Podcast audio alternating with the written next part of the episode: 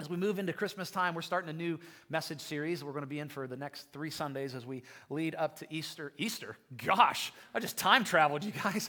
As we lead up to Christmas, we can't skip Christmas. Oh no. Um, as we lead up to Christmas, and we're going to talk about a specific part of the Christmas story. Uh, we're going to talk about the three gifts that the wise men or the magi brought Jesus. Um, and so we're going to start that today and the significance of those. We're going to give you a little, so today we're going to look context or who are the magi or who are the wise men. And then we're going to look at one of the gifts today because they're a part of the Christmas story, but they're kind of obscure, right? We think of the Christmas story. I, the first thing I think of is not, is not the magi. It's not the wise men. It's not the gifts. I, I think of angels and a baby and Mary and Joseph and a nativity. And I think of shepherds and like all of that. And I'm like, oh yeah, there are these guys there that brought gifts too. Um, and so I want to look at that together this morning because they do show up. You know, I don't think they get as much love as they should. They're not in that many Christmas songs, but there's a couple. All right, uh, they're definitely in a lot of times our little nativity scenes. Um, even though that's not entirely accurate, we'll get to that at some point during during this series.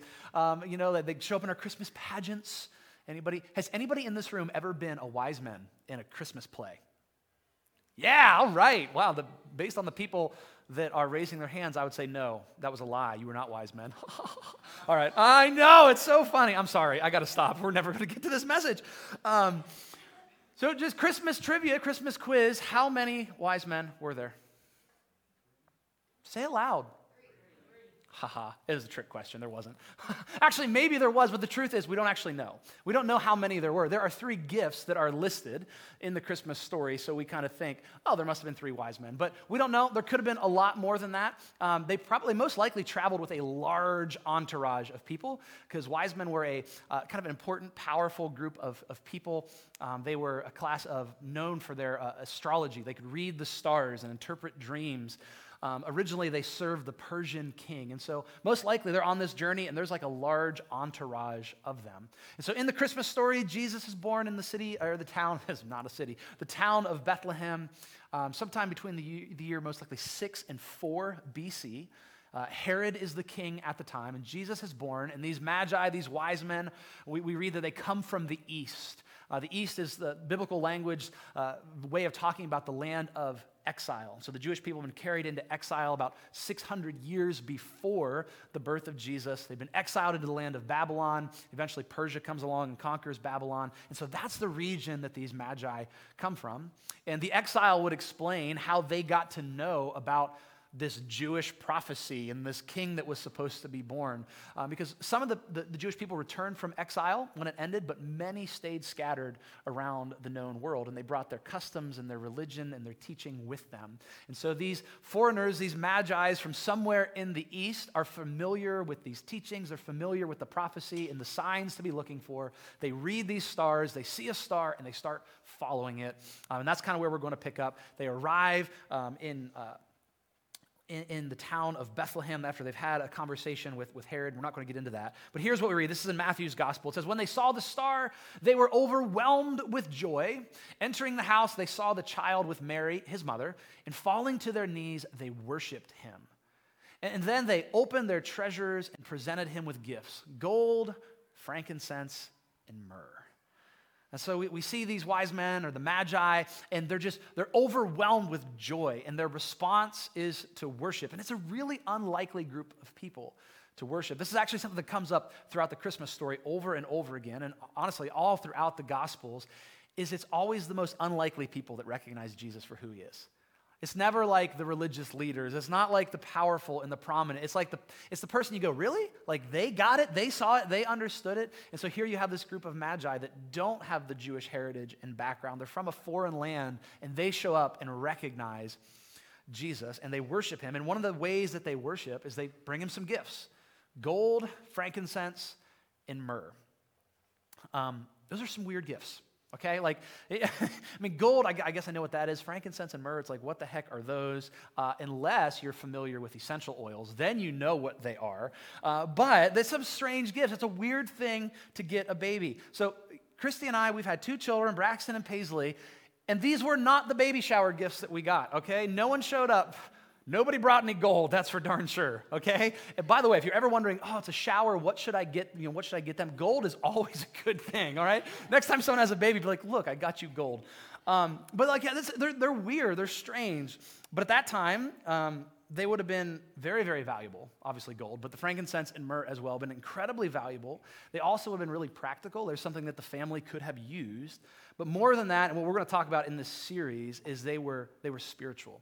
These gifts had a spiritual component. There was a, a theological significance to them. They had a deeper meaning than just what was presented on the, the surface. They, they foreshadowed events that would happen. They pointed to the reality of who this, this child was. And that's something that the, the biblical authors often do, that all throughout Scripture, to understand that the biblical authors, and especially as we get into the Gospels, the accounts that tell us about the life of Jesus Matthew, Mark, Luke, and John they, they didn't write things on accident. Like everything they did, the words they chose, the things they choose to include, the, the order that they put things in, the way they communicated, like they did it on purpose. They had an agenda in the story that they were telling. The gospel authors didn't just, they weren't just doing history, they were doing history and at the same time theology. They weren't uh, content, they weren't interested in just telling you what happened. They also want to tell us what it means. Um, and we kind of think, well, that's not how you do history. Like, history should just be reporting the events, reporting the facts. Um, but that's not how ancient people did things. And so that would be imposing our modern standard on an ancient people. And even today, history is never just the facts. Like, there's always a bias, there's always an agenda because as human beings, we skew in certain ways. And so the gospel authors had an agenda. And so when we, when we bump up against things like, okay, random gifts and wise men, you know, we got to ask the question, why? Like, what was the point of including that detail. Matthew is actually the only one who includes this little story, this little account. Uh, so, why does he put this in here. It's interesting that Matthew writes his gospel from a perspective of wanting to uh, reach uh, the Jewish people. He wants to present Jesus as the Jewish Messiah, the one that um, had fulfilled the promises, the one they were, were waiting for. And so when you get into Matthew's gospel, you bump up against things like these genealogies that if you've ever you know, tried to read the Bible or go through like the Matthew or the New Testament, you're like, like you open it up and it's like so and so is the son of so and so is the son of. You're like, why? Skip that. But he put that in there on, on purpose. He wanted to point to Jesus as being connected and related to all of the right people. And so he draws Jesus' lineage back to David and back to Abraham because it's really important. He, the wording that he uses, Matthew won't even use the, the phrase the kingdom of God. He uses the kingdom of heaven because the Jewish people, like, you don't write out God's name. And so he's conscious of that. Um, he presents Jesus as like the new lawgiver, as the new Moses, just as Moses went up on the mountain and got the commands from God. So Jesus in Matthew has this long teaching where he goes up on a mountain, the Sermon on the Mount, and gives this new teaching, this new instruction. And so Matthew is tracking along with that. And these gifts that these wise men bring point back to fulfillments of what they were expecting or what they were waiting the Messiah to be, as found in the Old Testament. And so Matthew uh, says that they brought a gift of gold, which points to Jesus as king. Jesus is king because the, the anticipated Messiah would be one who was a king in the line of David, whose kingdom would reign forever. He says they brought gifts of myrrh. That points to myrrh was used in burial, it was used to prepare a body, it's a sign of suffering. Points to Jesus as the suffering servant described by the prophet Isaiah. And he talked about frankincense. We're talking about frankincense today.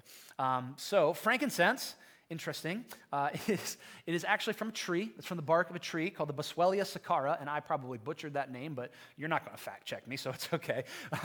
It's the right tree. It's probably just the wrong pronunciation. It's a pretty rare tree, only found in one specific region of, uh, of the world, in the Arabian Peninsula. Um, and what they would do is they, they make a cut into the bark of the tree, and the little sap bleeds out, and it dries and crystallizes on there. Uh, and then you get this little thing and this little piece is probably really hard for you to see, but you all are going to get one of these. As you leave today, you're going to get a little piece of frankincense. And I want to invite you as we do this series throughout this Christmas season, just put this somewhere where you're going to think of it, where you're going to see it, where you're going to remember it as we go through the other uh, parts as well. But this little thing, you get it and you pick it off of there, and it's called a tear, okay? This is a tear of frankincense because you cut the tree and it was crying. Actually, I don't know. I don't know if that's why it's called a tear. But in my mind, that's why it's called a tear. And so they would take this and they would grind it up, and it could be used as just like uh, an incense that would be burnt. It can be mixed in into made like a balm or an ointment, and it can be. Uh, Become um, incorporated and infused into oil as well. Uh, it was very expensive and valuable in biblical times. And honestly, it is today too. Because when I was trying to do some research for this, and I'm like, you know, I'm gonna, I'm gonna get some frankincense. And actually, this middle thing on the graphic here, the oil is frankincense, um, like oil, and then we got gold and we got myrrh. So I'm like, okay, I'll be like this. I'll get some frankincense oil. Y'all know how much a bottle of frankincense essential oil costs? You know how, how big a bottle of essential oil is, right? It's like this big. It was like a hundred bucks. And I'm like, nah, sorry, you guys are getting this. All right. I love you, but not that much. Um, but you're going to get the general idea. You're going to be able to smell it. It has a very kind of piney kind of smell with little undertones of like citrus and spice. It's very nice. I, I enjoy it. Um, but it was used to heal sicknesses and treat wounds. And so, in that way, it points to the idea of Jesus as our healer. Um, but what I want to talk about is the other use that it had, um, that it was used to be burnt uh, as an incense in religious practices. And so uh, the, the, the, uh, the priest of Israel would take this, this frankincense and they would put it on top of these burning coals in a censer and it would make all of this, this smoke and the smoke would billow up and it would rise up to the heavens and it symbolized the prayers of, of god's people going up to god. And so in that way frankincense the gift of frankincense that was presented to jesus portrays the priestly role of jesus that jesus is the great high priest. Now when you hear that you may be like okay that's cool, I guess, but what on earth does that mean? Because that's depending on you know what your upbringing was, if you were ever spent time in or around church, depending on the kind of church, you might be like, oh yeah, I think I know what the idea of a priest is. And it may be like, no, I have no clue what that is. Okay, um, it's kind of strange. I think for us here, we don't we don't most of us, I think, for knowing your stories, I know at least my story, the idea of priest is kind of foreign, but some, again, some of you may be familiar. But the high priest, the, the office of the priest in Israel's history was so, so important. It was crucial to the way that the people of Israel related to God. The priest was like the, the intermediary, he was the go between between the people and God. The role of the high priest, if you could boil it down to one thing, was to represent the people before God. And they would do that in a couple different ways. One would be through the sacrifices that the priest made, the animal sacrifices, and the other way would be through um, offering incense as intercession, as prayer. And so the priest would make sacrifices of animals, and we're like, Really, we're going to go there today? That's where we're going today, so welcome to church. It might be a little weird today. Like, they would make sacrifices of these animals, and again, it's weird to us, but it was normal and common for people at that time. Um, to ancient peoples, that was just part of life. That was part of religion. That was part of your day-to-day routine. It, they, wouldn't, they wouldn't have batted an eye at that. So again, we're gonna we're gonna kind of withhold our kind of judgment on an ancient people. Um, it was normal to them to have this the sacrificial system, and so the sacrifice and the incense being burnt, the the intercession, the prayer on behalf of the people. Let's talk about sacrifice. Um, the idea of animal sacrifice was, was crucial to, again, the people relating to God. From, from like the beginning of humanity, there was an issue that arose, and there was these two primary uh, forces that were opposed to one another that date all the way back to the garden. In the garden, God created people, um, and, and He said, "Okay, I'm making you in my image. That means I want you to take the goodness and the beauty of the garden, and I want you to take that into the world. I want you to bring about flourishing and beauty all throughout creation. But here's how you're going to do it. You're going to do it." As my image bearers. That means you're going to define what is good and what is bad, what is right and what is wrong by my definition. And if you do that, it'll bring, flourishing to all of creation and all of humanity. And humanity's like, nah, I'm good. We're going to do it our way instead.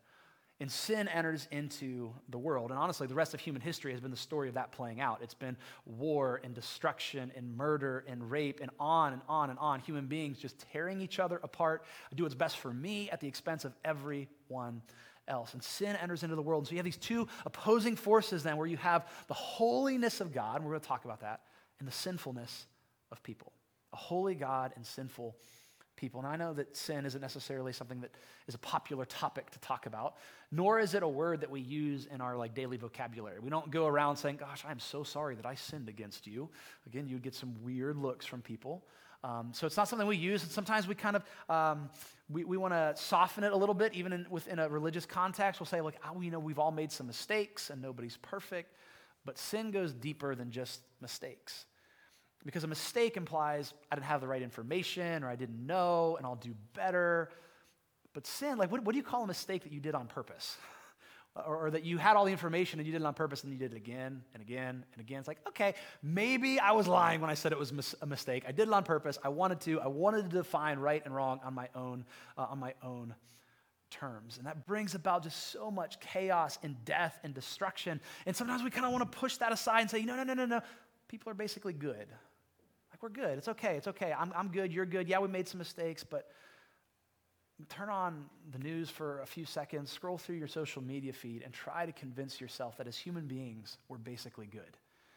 as we watch people kill each other, as we watch, again, rape and war and pillaging and all these things, as we, I mean, just this week, there's another story of a school shooting and just the tragic loss of life. There's no way we can step away from that and go, you know, people are basically good. People have just made some mistakes. There's a, a sickness within us of saying, I want to determine what's right and wrong on my own terms. Um, and we, we kind of have this kind of soft thing we do. We're like, well, well, your truth is yours and mine is mine. There is no objective sense of right or wrong or morality. And that's kind of the postmodern thinking. And while we have that as a theory, it's interesting that it doesn't actually work, so we don't live that way. Like we, in our day to day lives, the way we live our lives, we live like, no, there is a definite sense of truth. There is something that is right and there is something that is wrong. There is objective truth, objective morality. And so it's not that we don't believe in it, it's the question of, well, where am I going to get that standard from? Where am I going to find that standard. And if there is a God, and I'm not arguing for the existence of God today, that's a different message series. Um, but the majority of people on the planet today still believe that there is a God. And so if there is a God, he has to be that, that source, that standard of objective truth and morality. He is the uncaused cause. He is the, the, the, the, the infinite source of good. He's the backdrop of good and love in the universe. It, without him, we have no idea of even being able to measure and say, this thing over here is evil, it is wrong, without having something good to hold it up against. And so, if there is a God, he is that standard. That's the incredible news. The bad news is we don't meet that standard like ever. Ever. We are so messed up. We're so messed up. Um, and again, it's like, well, I don't know, I don't know, because do a little thought experiment with me. Do other people have standards for you? And sometimes they're good, sometimes they're not. The answer is yes. Do you live up to their standards for you? No. Do you have standards for you? Yes. Do you always live up to the standards you set for yourself? No.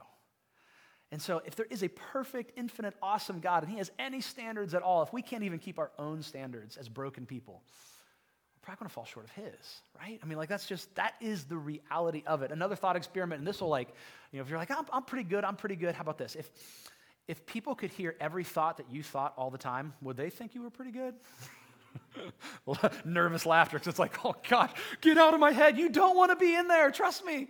That's the reality. Like, we are sinful, broken, jacked up people. And the, the, sooner we recognize that, okay, that's not the end of the story. There's good news. But here's the thing but God is holy. He's not any of those things. He's not sinful, broken, or jacked up. He is perfection. And sometimes we, we, we, we take lightly the, the sinfulness of ourselves or of people because we don't understand the holiness of God. Holiness isn't something that we talk about much anymore either, because it's kind of an old school term, like the holiness of God. And sometimes we think to be holy just means to be like morally perfect, but it's much, much greater than that.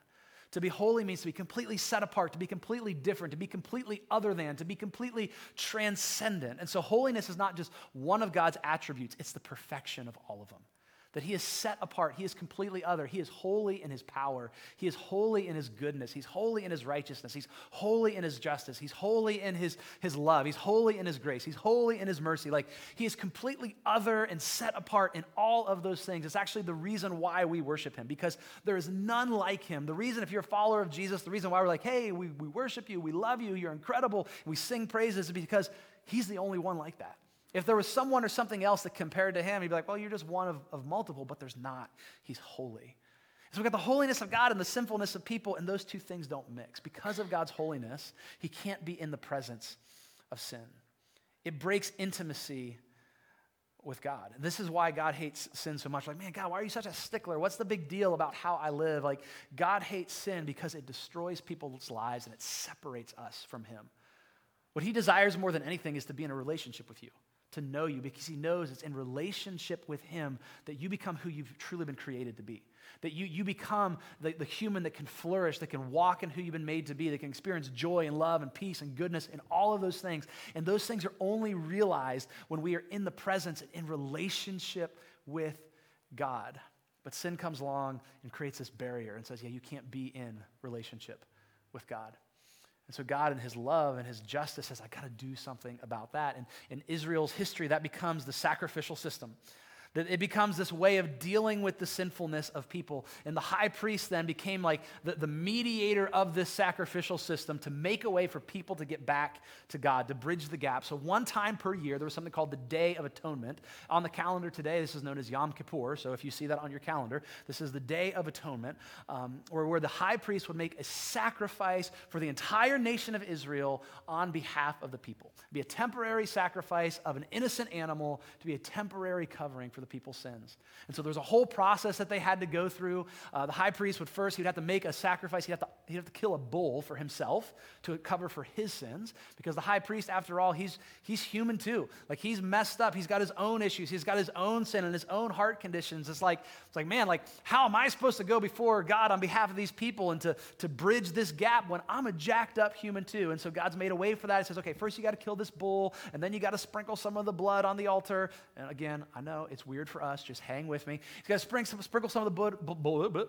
blood on the altar. And then, after that's been done, you can go into the Holy of Holies.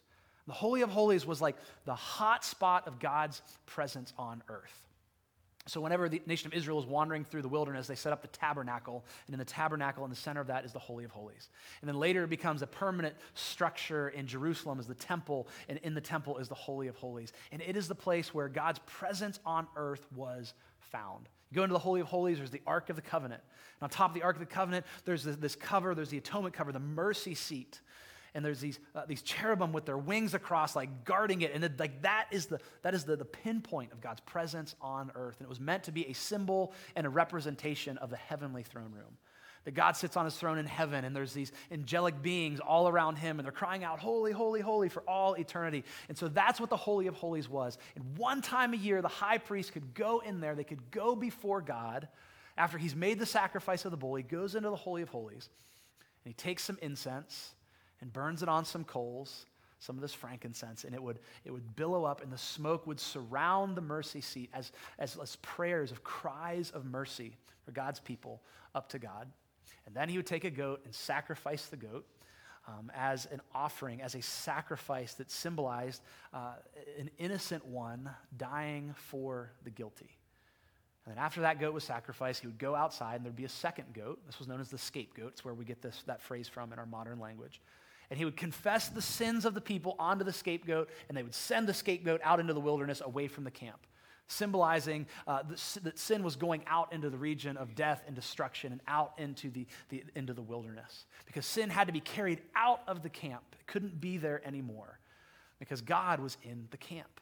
God was in the presence of the people. The people. He dwelt there with his people, so sin couldn't be there. So they confess it onto this, this goat and send it off into the wilderness. And it's this whole elaborate system so that God's people, the nation of Israel, could be in relationship. And so the priest has got to cleanse himself, and he's got to go in there once a year, and he's got to burn the incense, and he's got to make the sacrifice, and he's got to, he's got to confess the sins onto the other goat, and they send it out into the wilderness. And this whole thing happens so that people can be in relationship with God.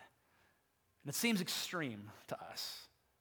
And again, this is normal for them, but it is extreme in a way. Like it's like this is this is a, this is like wow that's crazy. That's intense. It's like that's a huge process and we're killing animals and it's just weird and it is extreme but it's extreme because it needs to be. Because of the holiness again the holiness of God because God is holy in His justice. It means He's perfect in His justice. Like the very definition of what justice is is found in God because he's holy and perfect in his justice, no amount of evil, no amount of sin, even the smallest thing, we're like, that's not that big of a deal. But to a holy God, it is because the standard is holiness and perfection. And because he's holiness and his just, he's holy in his justice, like sin has to be punished. But at the same time, he's holy in his mercy. And so mercy has to be extended. And in the sacrificial system, that, that, that's what plays out. That at the very same time, the sacrifice represented as a symbol of God's justice being served and also his mercy being extended to his people. And year after year after year after year, this went on and this continued. And the priests would make the sacrifices and they would do their thing and they would confess the sins and they would burn the incense. And this was just a day in the life of the priest and in a year in the life of the, the sacrificial system. And this is how the, the Israelites related to God. And so now, as we close our service, somebody get the goat, and we're gonna we're gonna. just kidding. I mean, I'm grateful. It's, it's funny, but like, like that, that was the old covenant. The really good news is if you're a follower of Jesus now, if you're considering Christianity, that's done, that's over, that's accomplished. That has been superseded and fulfilled by something better. That's what we call the old covenant. There is a new covenant here now that is new, it is better, and it has made the old obsolete. And there's a, a letter in the, uh, in the New Testament, it's known as the book of Hebrews, that goes, goes through like painstakingly through this whole idea. It was a letter that was written to Jewish Christians. So these are followers of Jesus in the first century that grew up Jewish, that way were, they were down with the whole sacrificial system. They knew how it worked. And the author to the letter of Hebrews, it, it really reads as like a sermon or a lecture. He kind of goes through and shows how now through Jesus, the old system is gone. It's been completed, it's been fulfilled, and, and, something new is here. Something new and better. The old is done, the old is obsolete. That every part of the old has been replaced, including the office of the high priest. He describes the old as like a shadow. And so let's pick that up. Hebrews chapter 10, starting in verse 1. Uh, he writes this He says, Since the law, now the law is, it is that old covenant, it is the arrangement that God had with the nation of Israel. Since the law has only a shadow of the good things to come. He says, like, the way things used to work, this old covenant, it's like a shadow. You know, when you see a shadow of something, you can kind of make out what that thing is. You can see the silhouette, but it's not the thing itself. He says, like, that's what the old covenant was. That's what the sacrificial system was. That's what the temple system was. It was a shadow of the good things to come and not the reality itself of those things.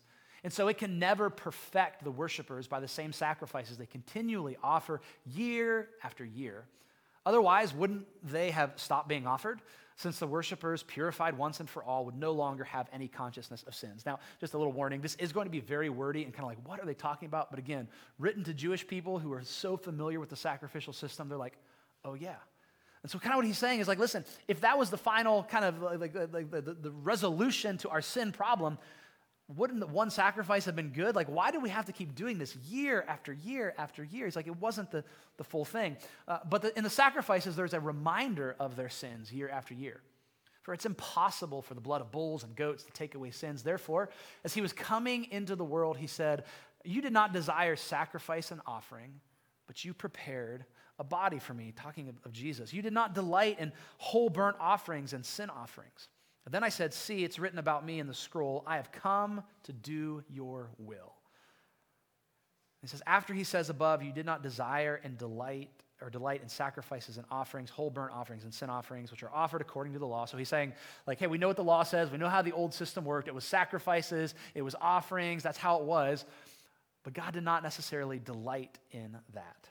He then says, I've come to do your will that there was a greater will, a more true will of what God ultimately wanted that was greater than the sacrificial system. He says he takes away the first, talking about the sacrifices and offerings, to establish the second, talking about this new covenant that Jesus has established. That the will of God from the beginning of time has always been the life, death, and resurrection of Jesus so that people could be in relationship with him. That is his will. And so when Jesus shows up, he does away with the first, the first covenant with the sacrifices, and establishes the second. And by this will, we've been sanctified through the offering of the body of Jesus once and for all time.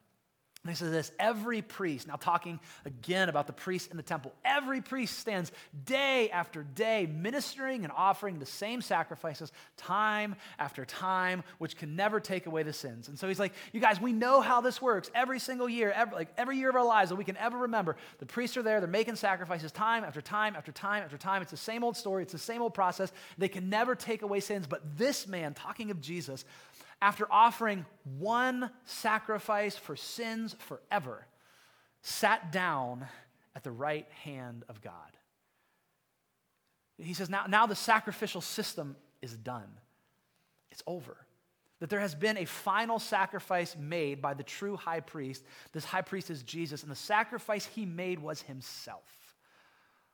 The sacrificial system was done, it was over. In fact, interestingly, not a long while after this, in the year 70 AD, the temple in Jerusalem was completely destroyed. Rome came in, destroyed the temple, and the sacrificial system ended permanently. The final sacrifice of Jesus had been made. And he says that now he, he goes, he's seated at the right hand of God. That means he goes into the true sanctuary. As the high priest went into the Holy of Holies, it was just like a shadow or a picture of the heavenly throne room. Jesus is now there at the right hand of God. He sits down at the right hand of God. The, the author is doing this, this interesting comparison where he says the priests, they stand day after day making the sacrifices. The reason they're standing is because the work is never done. But Jesus sits down because it's over, it's finished, it's completed, the work is done. And now he sits at the right hand of God. He's made the, the atoning sacrifice to cover the sins of all people, all times, all places. Everyone can be forgiven. Everyone can have access to God. Everyone can be in relationship with Him. Everyone can experience life and flourishing in the presence of God. The, the atonement has been made, and now He's also seated at the right hand of God, interceding on our behalf, going before God on our behalf. He is now the representative to God on behalf of His people. He is the great high priest. When we think about priests, though, we think like cold, at least I do, distant, kind of like very religious, kind of like the priest is over there, the priest is untouchable. And that's very much what the priests were in the sacrificial system. They did their, their religious duties, they were in charge of the sacrifices and all of those things. But that's not the picture that we need to have of Jesus. That's not the picture that the author of Hebrews wants us to have either. In Hebrews chapter 4, he says that, therefore, since we have a great high priest who has passed through the heavens, and so, he, again, he's in the heavenly realm. He's in the throne room of God. He's passed through the heavens, Jesus, the Son of God.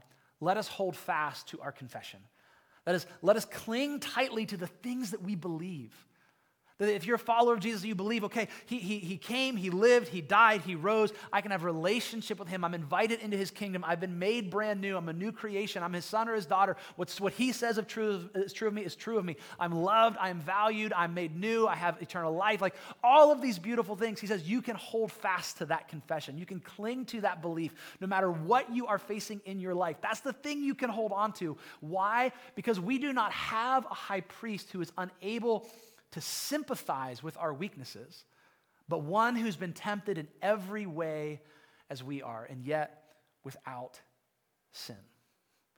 The author of Hebrews wanted his, his original Jewish audience to understand. He would want us to understand as well that he, that Jesus, your high priest, understands he understands you. He knows what you're going through. He knows your weaknesses. He knows the trials that you face. He knows the pain that you're in. He knows whatever is on your mind at this moment as we sit here, what you brought into this place with you, what you're going to go home to, what this week has in store for you. He knows all the swirl of emotions and pain. He knows exactly what you are going through. See, one of the things that, that's tragic about what the church has so often done to Jesus is we've kind of made him this cold and distant, like cleaned up version of a Savior where he's got the white flowing robes and the beautiful brown hair and he's like standing like this like won't you come to me? And, and, and we've just we've sanitized jesus. We've made it so, just so easy. We've done the same thing with the christmas story. We're like oh look there's a baby and mary and it's a silent night. And it's like i'm sorry like baby jesus was screaming okay? Just like all of us came into the world he was crying he was hungry. Like the whole experience it was in a probably like a cave. It was cold it was dark there were animals. It was not this beautiful like glorious thing. It was glorious but in a different way but sometimes we clean Jesus up so much that we, forgot, we forget that he lived the human experience as well and knows what you're going through. The, the, I mean, think about his life. I mean, think about the Christmas story. He was born to Mary. Mary was probably like a 13 year old girl out of wedlock, and Jesus was born to her. How do you think that went in the little town that he grew up in? I'm sure people talked. I'm sure it wasn't easy. He grew up in a small, like really small, unimportant kind of podunk town. It was not a hub of power. It was an unimportant place in the world. There was nothing special about where he lived or where he came from. He would have lived much of his life in poverty. He was constantly criticized, ridiculed, hated. Again, he was fully human, so he knew, like, we get that he was 100% God, but he was 100% human as well. So he knew what it was to experience pain, physical pain in his body to be sick, to have a cold, to be sick to your stomach. Like he experienced those things, to know hunger, to be thirsty, to have stress. He knew what it was to lose friends and loved ones and mourn for their deaths. Even though being God, he knew that wasn't the end of the story. He wept for them anyway. He knew what it was to face temptation from Satan over and over and over again, to do the wrong thing instead of choosing the right path. He, he was falsely accused and betrayed, had his back turned on him by his friends. And on the cross, he felt like he was abandoned by God, even though he wasn't. As the weight of our sin is upon him, he cries out, My God, my God, why have you forsaken me? Jesus knew exactly what it was to go through the human experience. So we have a high priest, as Jesus, our great high priest, who's not only atoned for you, not only is interceding for you, but he understands you. That, that he's not just atoned. It's not just that, hey, your sins are forgiven so you can be uh, in right relationship with God, although that's true. And not only is he interceding for you, like, hey, you can go to God now because Jesus is your representative in this kind of go between, that's true. But he also understands you and everything that you face and everything that you go through and the pain that you feel and the uncertainty that you feel and whatever this Christmas has and whatever you've experienced. It's like, I, I know it doesn't make it any better, but I understand. He understands us. That's one of the reasons why he lived. I mean, it's like, why didn't he just show up, you know, as a grown man, die, rise, and get it over with? Sometimes we, we miss the significance. We, we're all about Jesus' death and resurrection, but we've missed the significance of his life. He showed up to be human, to show us what, what it really looks like to live and what God has intended for humanity, to be the truly human one, to have the human experience and experience the things that we did. That's the beauty and the mystery of what's called the incarnation. The Word become flesh, God in human flesh that God stepped onto the planet because he is Emmanuel. He is God with us, but not just God with us, God with us as one of us. Knowing what it is to be human, coming into the world, as I said, the way every single one of us does as a baby, completely dependent upon other people. And it's this story that we celebrate every year, we sing songs about, and we get excited about. But it's this beauty of Jesus being human and knowing what our struggle is. And part of that story Part of that story includes some obscure guys known as magi or wise men. They bring some strange gifts that have incredible significance gold, because he's a king, myrrh, because he will suffer, and frankincense, because he is our high priest. He goes on and says, Therefore, let us approach the throne of grace with boldness so that we may receive mercy and find grace to help us in our time of need. Because he's the great high priest, because he's atoned for you, your sin is forgiven, because he's interceding for you, and because he understands you, you can now approach the throne of grace with boldness. Before, it was just the high priest that could go into the Holy of Holies one time per year. Now, because of Jesus, you and I can come before God anytime, anywhere, in any season of life. We come before the throne of grace. We come before God and we receive the mercy and grace that we need. I love it. He says, You come boldly. Like you can, you can approach God. You don't have to be timid. You don't need to be afraid. You don't need to be ashamed. You don't need to be overly religious in the way that you come before God be like, Lord, here I am, blessed Lord. Like, I mean, if that's your thing, that's fine. Do it. It's like, No, you just, you come before God and you come before Him in boldness. Because now that you are in Christ, He is your heavenly Father and He sees you as His child. He sees you as His child.